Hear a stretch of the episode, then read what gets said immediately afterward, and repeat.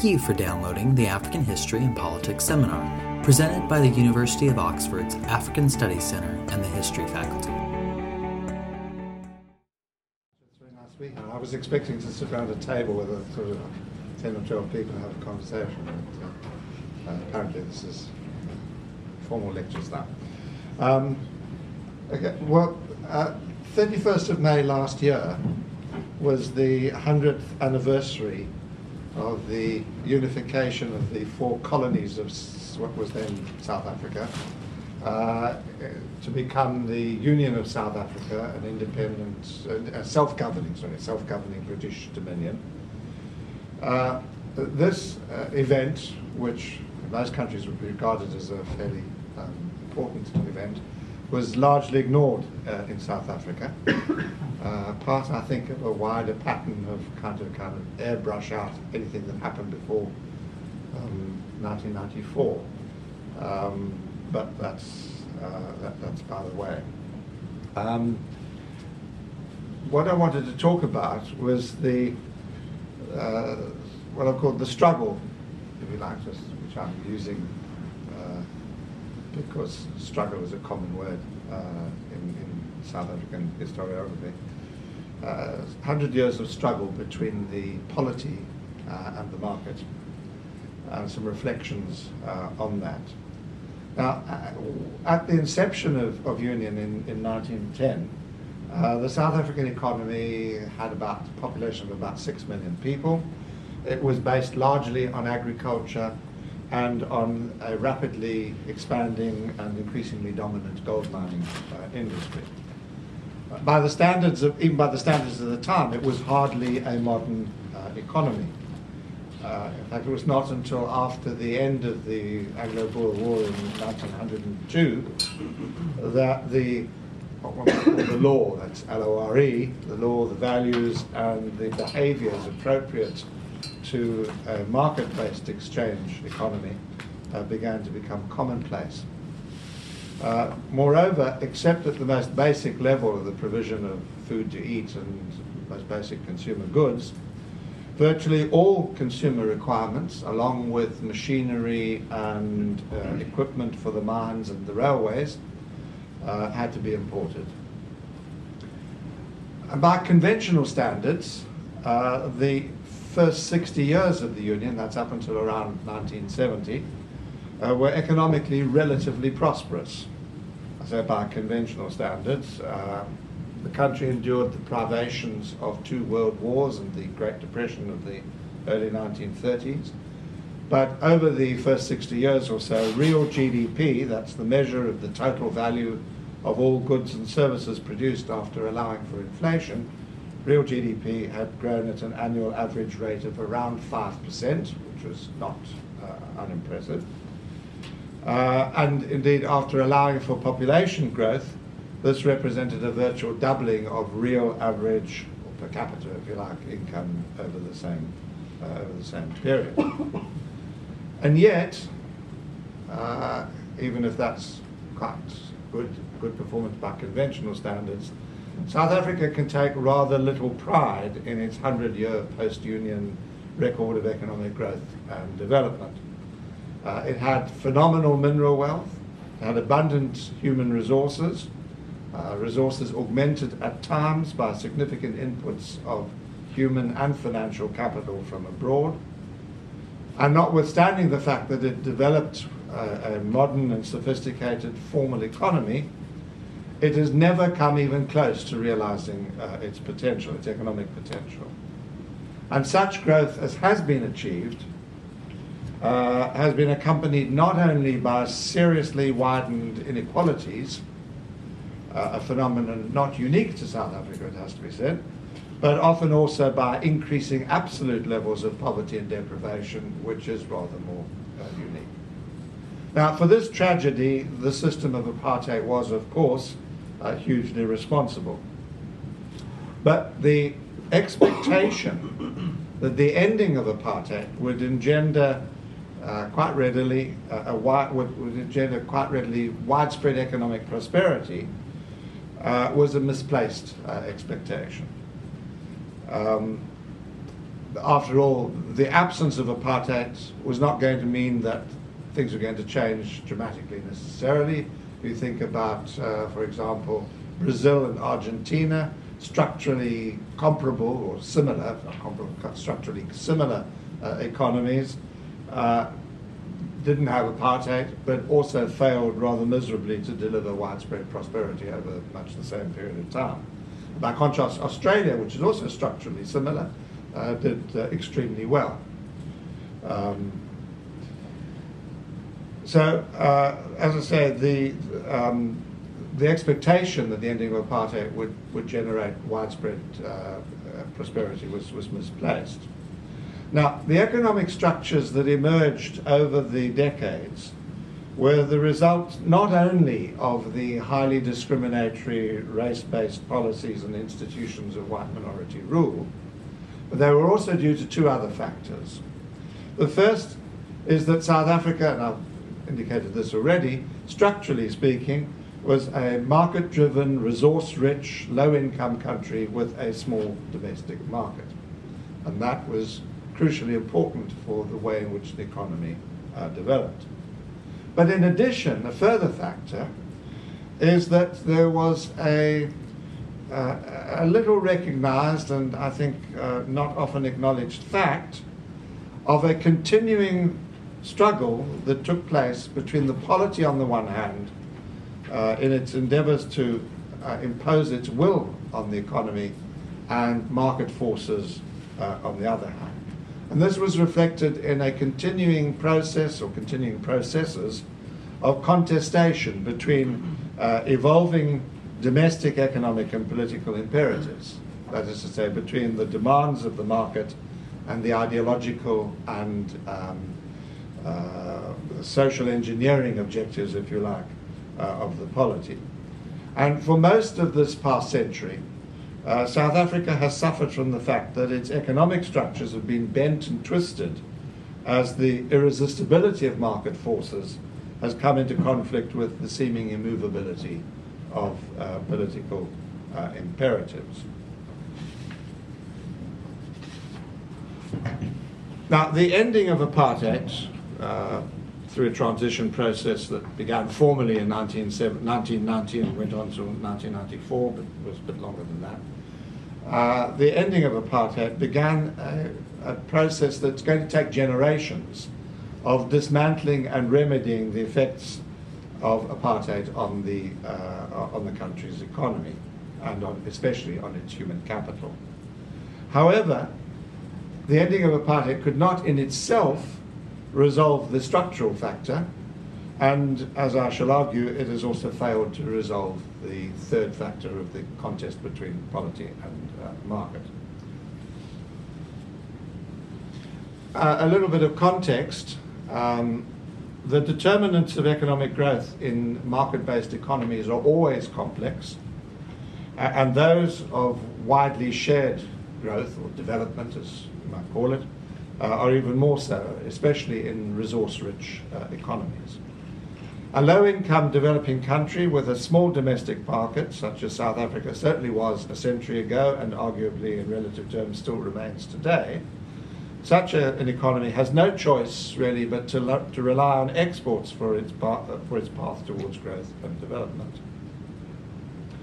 It's not necessary to be rich in natural resources in order to be successful. Witness the uh, Asian, East Asian tigers and the island economies of uh, um, Hong Kong and Singapore. Uh, or another example, a country like Israel, which also has no natural resources but um, has achieved significant growth. Um, th- these are examples of the fact that you don't need natural resources in order to have uh, highly successful uh, growth. Conversely, uh, having a rich commodity producing resource base is also no guarantee of success. Uh, don't have to look beyond the various oil producing countries of Africa and the Middle East in order to, uh, to see that. And the path towards growth and development through commodity exports is a complicated one because the domestic economy uh, always becomes hostage to external in economic terms, exogenous uh, conditions in global commodity markets. And the consequent commodity dependence of the economy uh, often seriously distorts domestic economic structures and policies. And it's in this sense that uh, a rich resource base can become a curse rather than a blessing. Now, as a small, resource rich but labour abundant economy, South Africa's only realistic route to prosperity has always been the creation of large scale employment opportunities in export industries. In practice, this has meant and continues to mean the building of an internationally competitive manufacturing sector. Unfortunately, throughout its history, the country has repeatedly failed in both its employment creation objective and its export promotion imperative. And these failures are reflected in three enduring and interrelated structural economic characteristics. The first is a chronic balance of payments constraint. I'll come back to that in a moment. The second is a bias in favor of capital intensive and, by extension, labor saving production technologies, and hence a low propensity for employment creation. And the third is a low level of international competitiveness. Now, remarkably, uh, and rather worryingly, none of these three factors featured in the featured directly in the list of six binding constraints identified in the government's accelerated and shared growth initiative for South Africa, or AsgiSA as it was uh, horrendously called, uh, identified as being the main obstacles to a sustainably higher uh, growth rate. But le- let's leave that aside, the fact that these weren't recognised by, by the government. Let's talk about the three constraints. First of all, the balance of payments constraint. Put simply, this means that the fact that South Africa's export uh, earnings have never really, sorry, let me rephrase that. It, it, the balance of payments constraint reflects, reflects the fact that South Africa's export earnings have never really been sufficient to fund the economy's uh, import requirements. Capital investment in South Africa has always been highly import intensive. And uh, faster growth is normally associated with, in fact, ultimately must be associated with increased capital investment. That means that faster growth is also ultimately associated with significantly larger import bills. At the same time, sales of exports, which in South Africa's case are predominantly uh, minerals and commodities, which are often subject to wide, uh, wide price fluctuations, uh, these exports have depended entirely on external economic conditions. So, consequently, what you have is faster growth. It invariably results in uh, surging import costs, but without necessarily generating a compensating rise in export earnings. And despite the passage of 100 years, this basic structural deficiency remains true until today. And indeed, in comparative terms, South Africa's export performance has actually been deteriorating over the last several decades. So that's the balance of payments constraint. What about the job creation uh, constraint created by the technological bias towards capital intensive uh, investment? Well, this problem is starkly illustrated by the steadily decreasing proportion of new entrants to the labour market who, over the decades, were able to find work.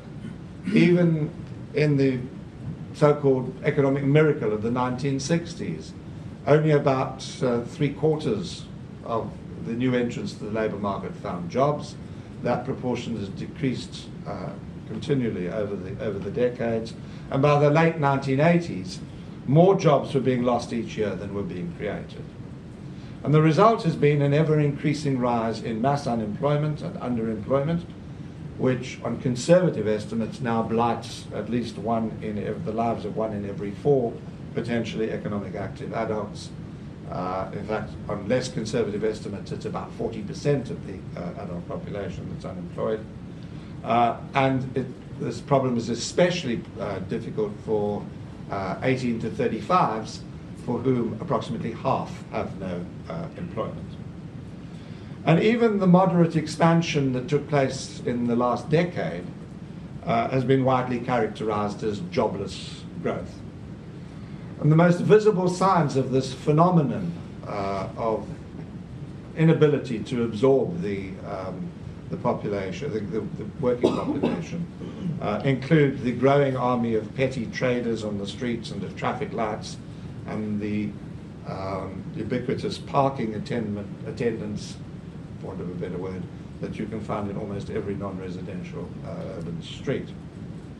So that's the balance of payments constraint and the production technology constraint. What about the competitiveness problem? Well, in the early post-Union decades, South Africa still imported virtually all its manufactured goods, not only machinery and equipment and other industrial inputs, inputs but also uh, consumer goods. These imports were mainly paid for by gold, exports of gold.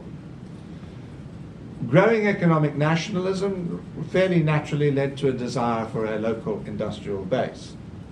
Given the tiny size of the domestic market, most startup industries required substantial tariff protection. It was imperative that these industries, these infant industries, should eventually outgrow their need for protection and generate large scale manufactured exports to replace gold. The reason being that the production of gold was doomed as a wasting asset, faced a fixed price, although that price got adjusted from, from time to time, but uh, it was fairly clear that eventually this asset would run out and South Africa would need another source, uh, of major source of, uh, of exports. Instead, the protective barriers were all intensified, and in the absence of effective competition, the new industries became endemically inefficient, high cost, and hence uncompetitiveness. And these conditions were mirrored in and exacerbated by the parallel rise of a host of monopolistic state owned enterprises that were not subject to any form of significant uh, market discipline. Uh, in brief, the short term gains that were afforded by protection exacted a very heavy long term uh, penalty. Over the last four decades, South Africa's competitiveness has been further undermined by the chronic instability of its currency. Had a fixed exchange rate system up until the early 1970s. Pound was the rand was linked uh, basically to the pound. Uh, before that, it was the pound. Um, but since then, it's been a, a system of uh, floating exchange rates. And the South African rand has been amongst, if not the most volatile uh, currency uh, in the global economy. And every episode of major currency appreciation, the has increased in value, has inflicted serious damage both on exporters and local producers of import competing goods, while the repeated periods of depreciation have also not been conducive to, to improved competitiveness, not least because they have led to imported inflation and hence to increases in the cost base. So we've got these three interrelated constraints the chronic insufficiency of exports in relation to imports, the inability to create enough jobs even to stop unemployment from rising, and a very low level of international competitiveness. These three problems have always been plainly evident to South Africa's policymakers. So why then, you might ask, uh, have they never been resolved? Always, policymakers have always known what these problems are, and they've never really been able to uh, tackle them. There are three main answers to this question. The first is that South Africa has been exceptionally susceptible to windfalls from abroad. Uh, initially, these related to the international price of gold, which, as I say, was fixed until the early 1970s, uh, largely determined by American political fiat. Consequently, the gold price in dollars, remaining fixed for very long periods of time, left gold production in South Africa perpetually squeezed between a fixed selling price and the steeply rising costs of extracting the metal from deep level mines. And that was a feature that was unique to South Africa, the deep level mining. Was uh, uh, a, a, challenge that not many other countries have had to face. In 1934 and 1949, there were devaluations of sterling, and these uh, significantly increased the price received by the mines, and so this day of reckoning that was always seemed to be on the horizon, uh, this day of reckoning when gold could no longer be profitably extracted, uh, was deferred for some considerable time uh, into the future. In the 1970s, uh, a competitive international gold market was created, and at a time of uh, considerable uh, global financial upheaval, the gold price climbed spectacularly from $35 a fine ounce, which it had been since about 1949, to over $800 in 1981, providing yet more windfall gains. More recently, over the past uh, decade, the country has been a fortunate beneficiary of global financial conditions again, uh, leading to periodic and sometimes sustained inflows of portfolio capital, uh, that is, um, funds, investment funds, uh, currently facing almost a zero rate of return in Europe and North America and the other developed economies, and they're washing over into uh, so called um, emerging economies, uh, South Africa uh, included. And this has enabled South Africa, at least over the last uh, few years, to run uh, an unprecedented balance of payments deficit. The crucial point, however, is that all these windfalls have been totally and wholly unrelated to South Africa's economic fundamentals. Arguably, their principal effect has been to obscure underlying realities and defer and make, certainly make more difficult uh, policy decisions about trying to resolve South Africa's structural problems. The second answer as to why uh, these problems have never been resolved lies in the international sanctions campaigns of the 1980s to 1990s, which severely distorted and curtailed South Africa's trade relations, distorted and curtailed its exports to Africa, it also uh, raised the costs of important uh, fundamental imports, uh, substantial rises, particularly in um, costs of oil and other uh, commodities. Uh, it discouraged, even reversed, foreign direct investments in the country. It significantly reduced competition in local markets because as foreign firms withdrew, the small number of local conglomerates simply sucked up the assets that were being uh, made available. Um, it induced a very long running recession, leading to very large scale job losses and significant reductions in industrial capacity. And it reinforced a fortress mentality uh, towards uh, international economic policy. Just at the time that the necessity for and the benefits of a more outward looking and less interventionist approach towards a policy were, beginning to percolate through to South Africa's key uh, policy makers. And the adverse structural and policy consequences of several of these effects are still present today. But the third answer, and this is, comes to the, the core of, of my paper, uh, lies in the continuing struggle between the broadly liberating thrust of market forces and the broadly stifling hand of the polity. Uh, now, market forces, of course, are not perfect. Uh, at times they can be seriously imperfect. Uh, markets are by no means a panacea to all economic ills, That's perfectly obvious. The fact remains that virtually all the world's prosperous economies are market driven. And that's a testament to, a clear testament to the underlying strength of the, of the market system.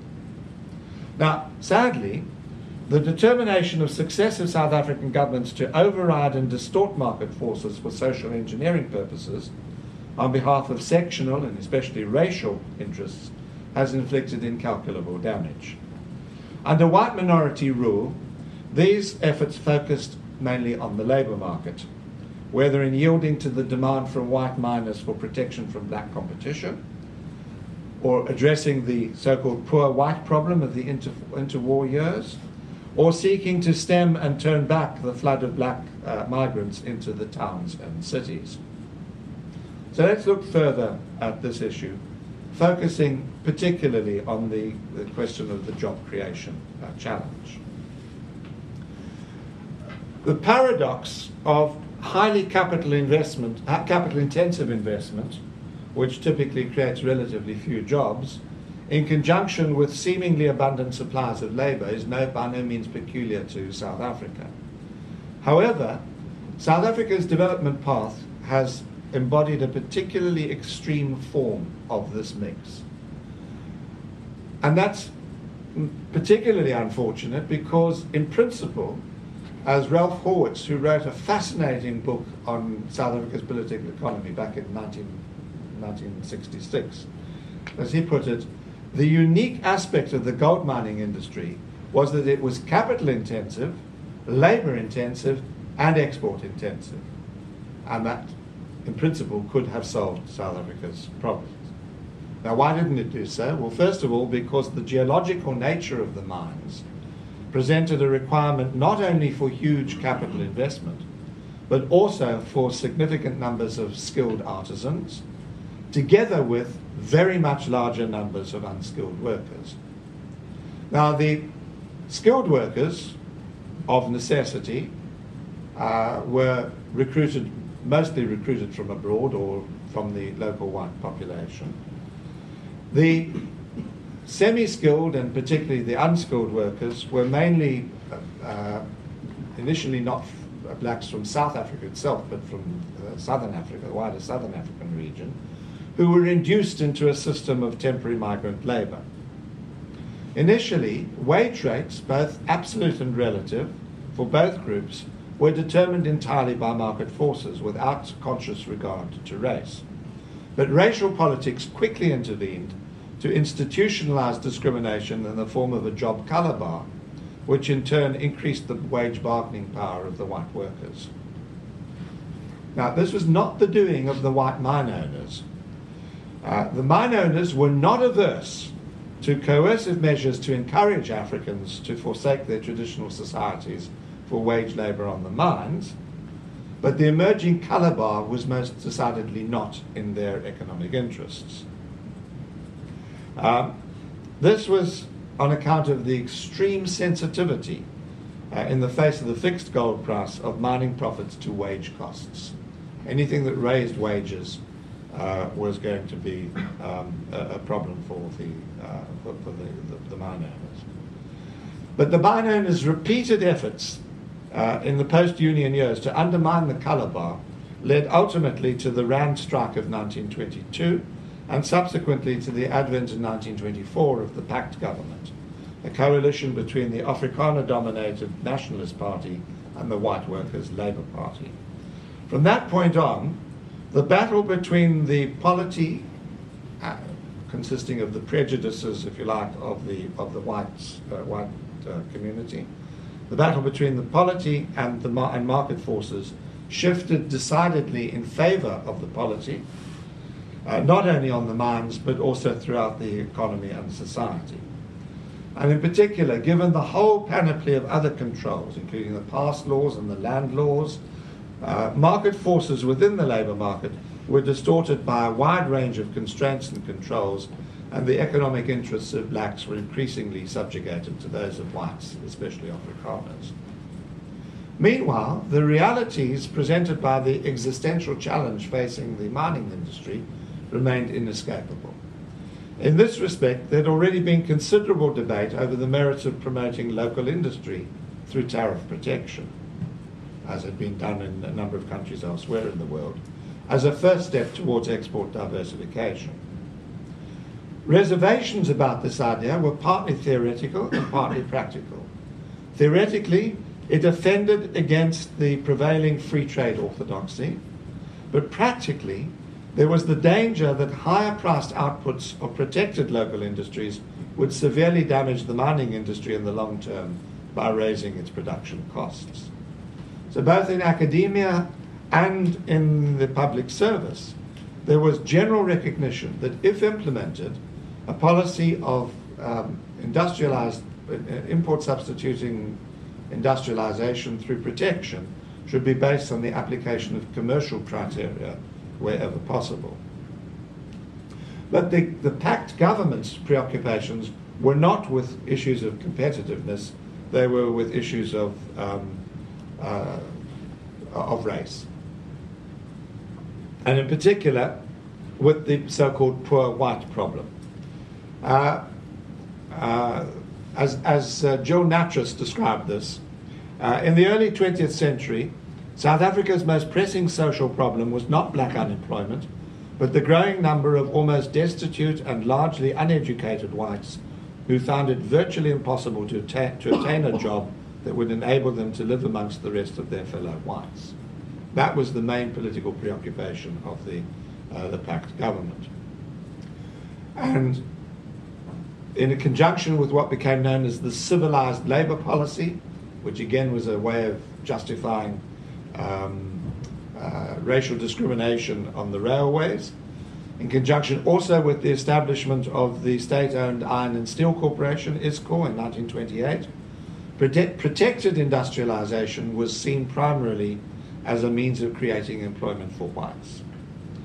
Uh, Charles Feinstein, in his uh, recent book, which I think was uh, published uh, shortly after he died, um, uh, he observed that this policy of attempting to link import substituting industrialization to policies designed to create employment specifically for one group in the labour force was in fact unique to South Africa.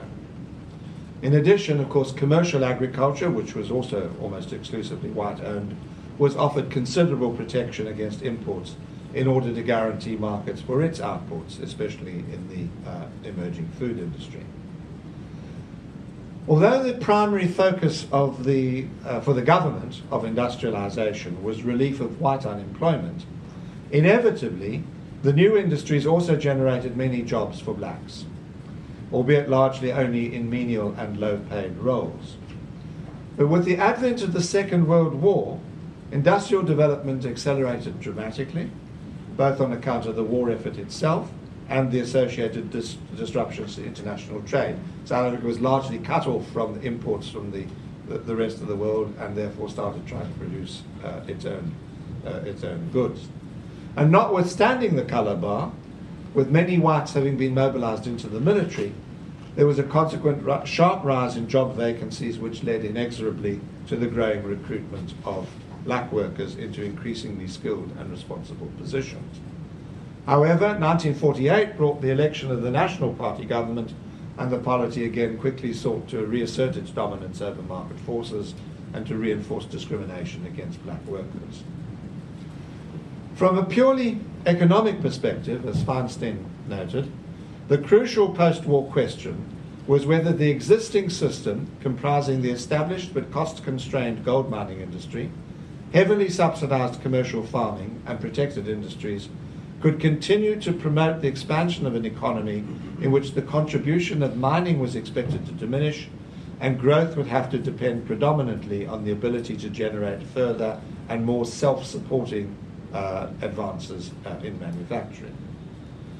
In the event, thanks to the 1949 devaluation, uh, which provided a great windfall, as I said, the predictions that the mining industry would be undermined by the, production, by the protection-induced increases in costs did not, uh, uh, did not uh, materialize.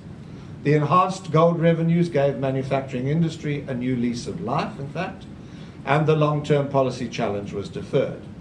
Over the next 25 years, industrialization, driven mainly by a process of import substitution, proceeded by leaps and bounds. Real value added by private manufacturing grew at an average rate of over 7% per year between 1948 and 1974. That's a very extended uh, boom. Uh, and employment grew at an average rate of 4.3% between that, uh, annually between that, uh, that period. Nonetheless, impressive though that performance was, it was obscuring two fundamental problems. First of all, the adverse balance of trade, which I've, I've already discussed, and secondly, the failure to absorb the rapidly growing uh, labour force. Much of the investment was carried out by foreign suppliers who substituted local manufacture for their own imports. In doing so, they brought with them uh, their relatively sophisticated, first world, if you like, uh, capital intensive and labour saving production technologies Such technologies generally produced more output per unit of fixed capital invested and hence were more profitable than labor intensive uh, methods. And the real value of cap- fixed capital investment in manufacturing increased sevenfold between 1948 and 1974. Output increased more than sixfold, but employment grew only threefold. Now, these trends were really the outcome of rational responses by producers to the incentives and the policy structures that they faced in the marketplace. Firms' relative preference for machines over labour reflected what they saw as the high cost of labour, both white and black. Well, why was black labour, both black labour and white labour regarded as high cost? Well, first of all, skilled labour, which was almost exclusively white under the, uh, under the colour bar, was perpetually in short supply, uh, especially after immigration from Europe was restricted in the 1950s. And so, being short in short supply, it was able to bid up its, uh, its price. Moreover, many white workers were unionized, and that further enabled them to bid up their price. By contrast, the supply of black labor was plentiful, at least potentially so. Despite increasingly restrictive government policies, the flow of migrant workers attracted to the growing scale of economic opportunities in urban areas accelerated. In addition, migrants stayed in the urban areas for much longer periods. periods. As Jill Nattrass noted, the combined effect of these two influences was to, was to increase the potential supply of man years contributed by the migrant labour system from 6 million in 1936 to nearly 25 million in 1970. So, why then was black labour high cost? Well, that was because the demands of the white polity uh, made the effective supply of black labour much more limited, especially, especially the supply of semi skilled, much needed semi skilled workers. Black workers were largely uneducated and unskilled. They were denied education and skills training. They lived in poor and insecure housing conditions. They often had to commute very long hours and distances to work. They were shoved out into townships outside of the, uh, the main cities and uh, away from the industrial areas and had to endure long, several hour long journeys to work in the morning and back home again. Uh, and consequently, their productivity was generally extremely low. Moreover, employers, as well as the, uh, as the workers, had to deal with the uncertainties and the bureaucratic restrictions imposed by the pass laws and the system of influx control, restrictions that were exacerbated over time by increasingly direct restrictions on the employment of black labour in the main urban centres as the government sought to induce firms to relocate to the so called border industrial areas of the Bantustans. From the perspective of many firms, therefore, black labour was not cheap, despite the fact that black workers were often paid abysmally low wages. Even when manufacturing was at the peak of its expansion, demand for labour in the sector was manifestly far below that required to prevent the rise of mass unemployment.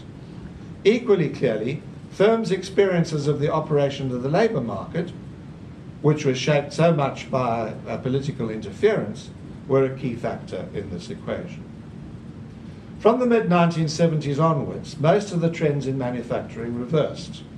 Manufacturing output growth slumped to an average of 1.6% per year uh, between 1974 and 1994, um, and was in fact effectively zero between 1981 and 1994.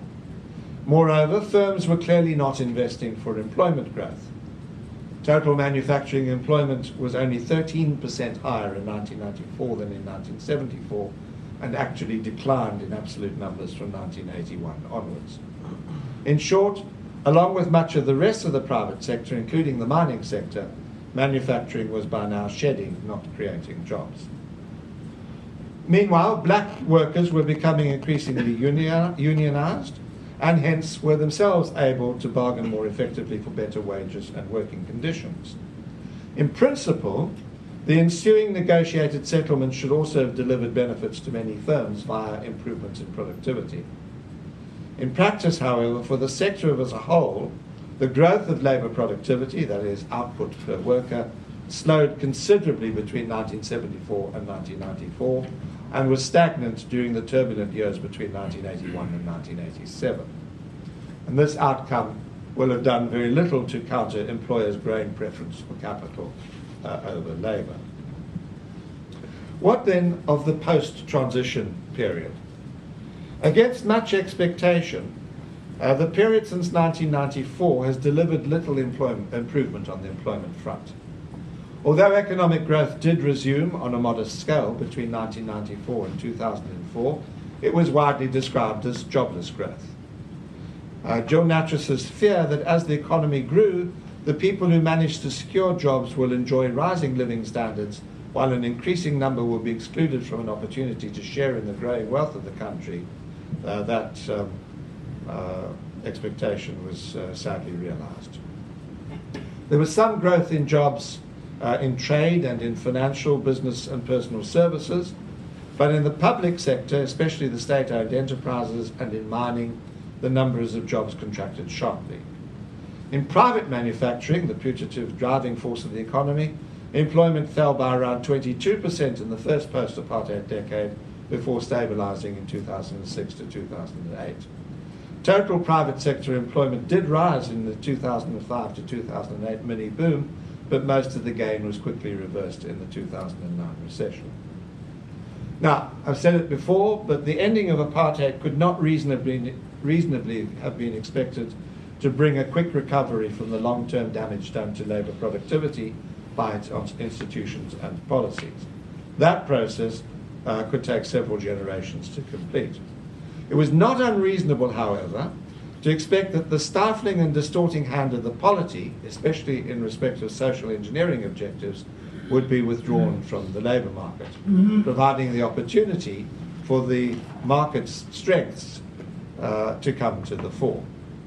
Instead, market forces have continued to be shackled, no longer by the dictates of apartheid, but by the quotas, targets, and entitlements of transformation, as it's called, through the agencies of affirmative action and black economic empowerment, and on the grounds of post apartheid political imperatives. Uh, arguably, to South Africa's great cost, uh, the opportunity to allow the mar- market forces to uh, re establish themselves was not fully grasped by the new polity. The rationale for passing it up was that the discrimination endured by the historically disadvantaged especially in respect of their access to assets, uh, that, that uh, historical uh, factor justified positive discrimination uh, in the form either of affirmative action or empowerment in their favour as recompense. This new form of social engineering has been applied particularly to the allocation of human resources defined in its broadest uh, sense.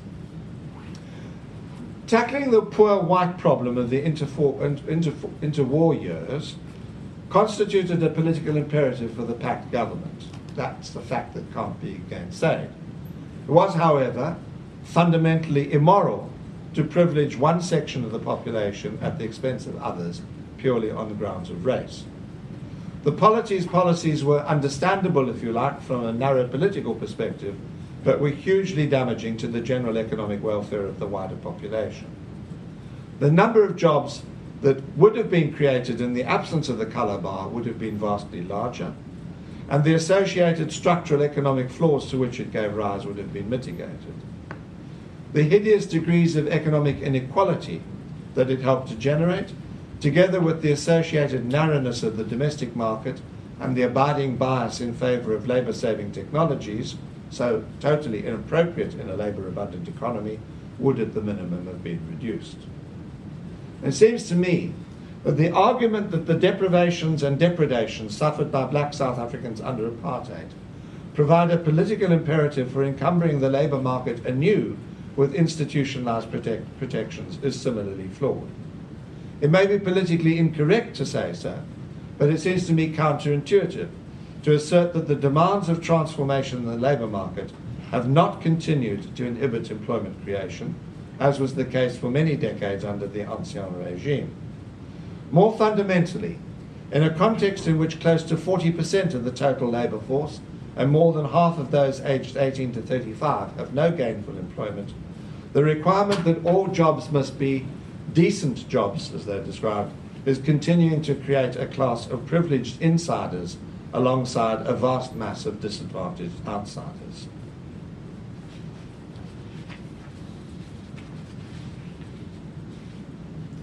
Uh, today's privileged minority is no longer racially exclusive, but it is no less exclusive for that fact.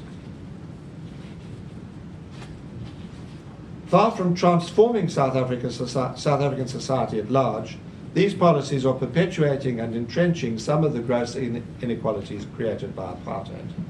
Apartheid stifled the entrepreneurial talents inherent in the community at large. It discouraged real wealth creating enterprise and allowed the welfare enhancing forces of competition and merit to function freely only within a privileged minority, instead of liberating the labour market from these inhibitions.